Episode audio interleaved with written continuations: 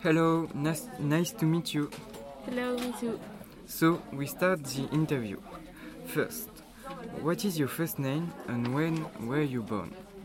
I'm Rosalind Elsie Franklin. I was born into a British Jewish family on July 25, 1920, in the town of Notting Hill in England, and I was raised in a family of five children.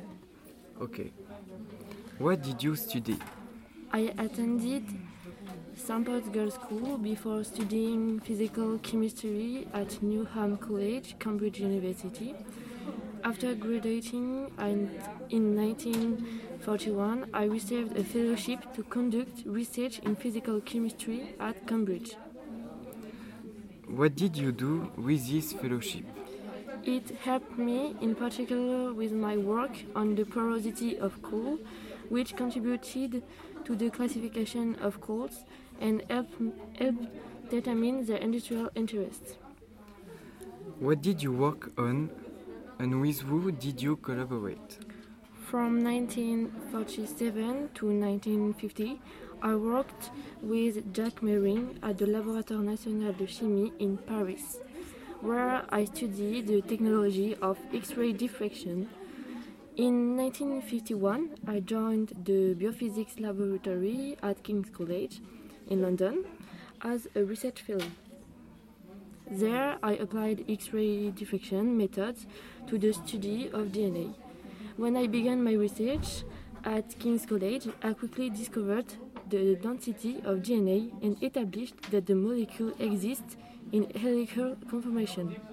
Unfortunately, I didn't get along well with, with my colleagues, so in March 1953, I left King's College for Birkbeck College. On their side, James Watson and Francis Crick published the model in April 1953. James Watson, Francis Crick, and Maurice Wilkins, who collaborated, obtained the Nobel Prize for Medicine in 1922, thanks to my discoveries.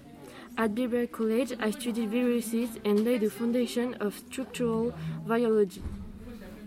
Okay, it is hard to get a place among the great researchers being a woman. Yes, I think it's not easy to get a place in this field as a woman because even if you work hard and give you whole, whole of your life, you will never get what you deserve.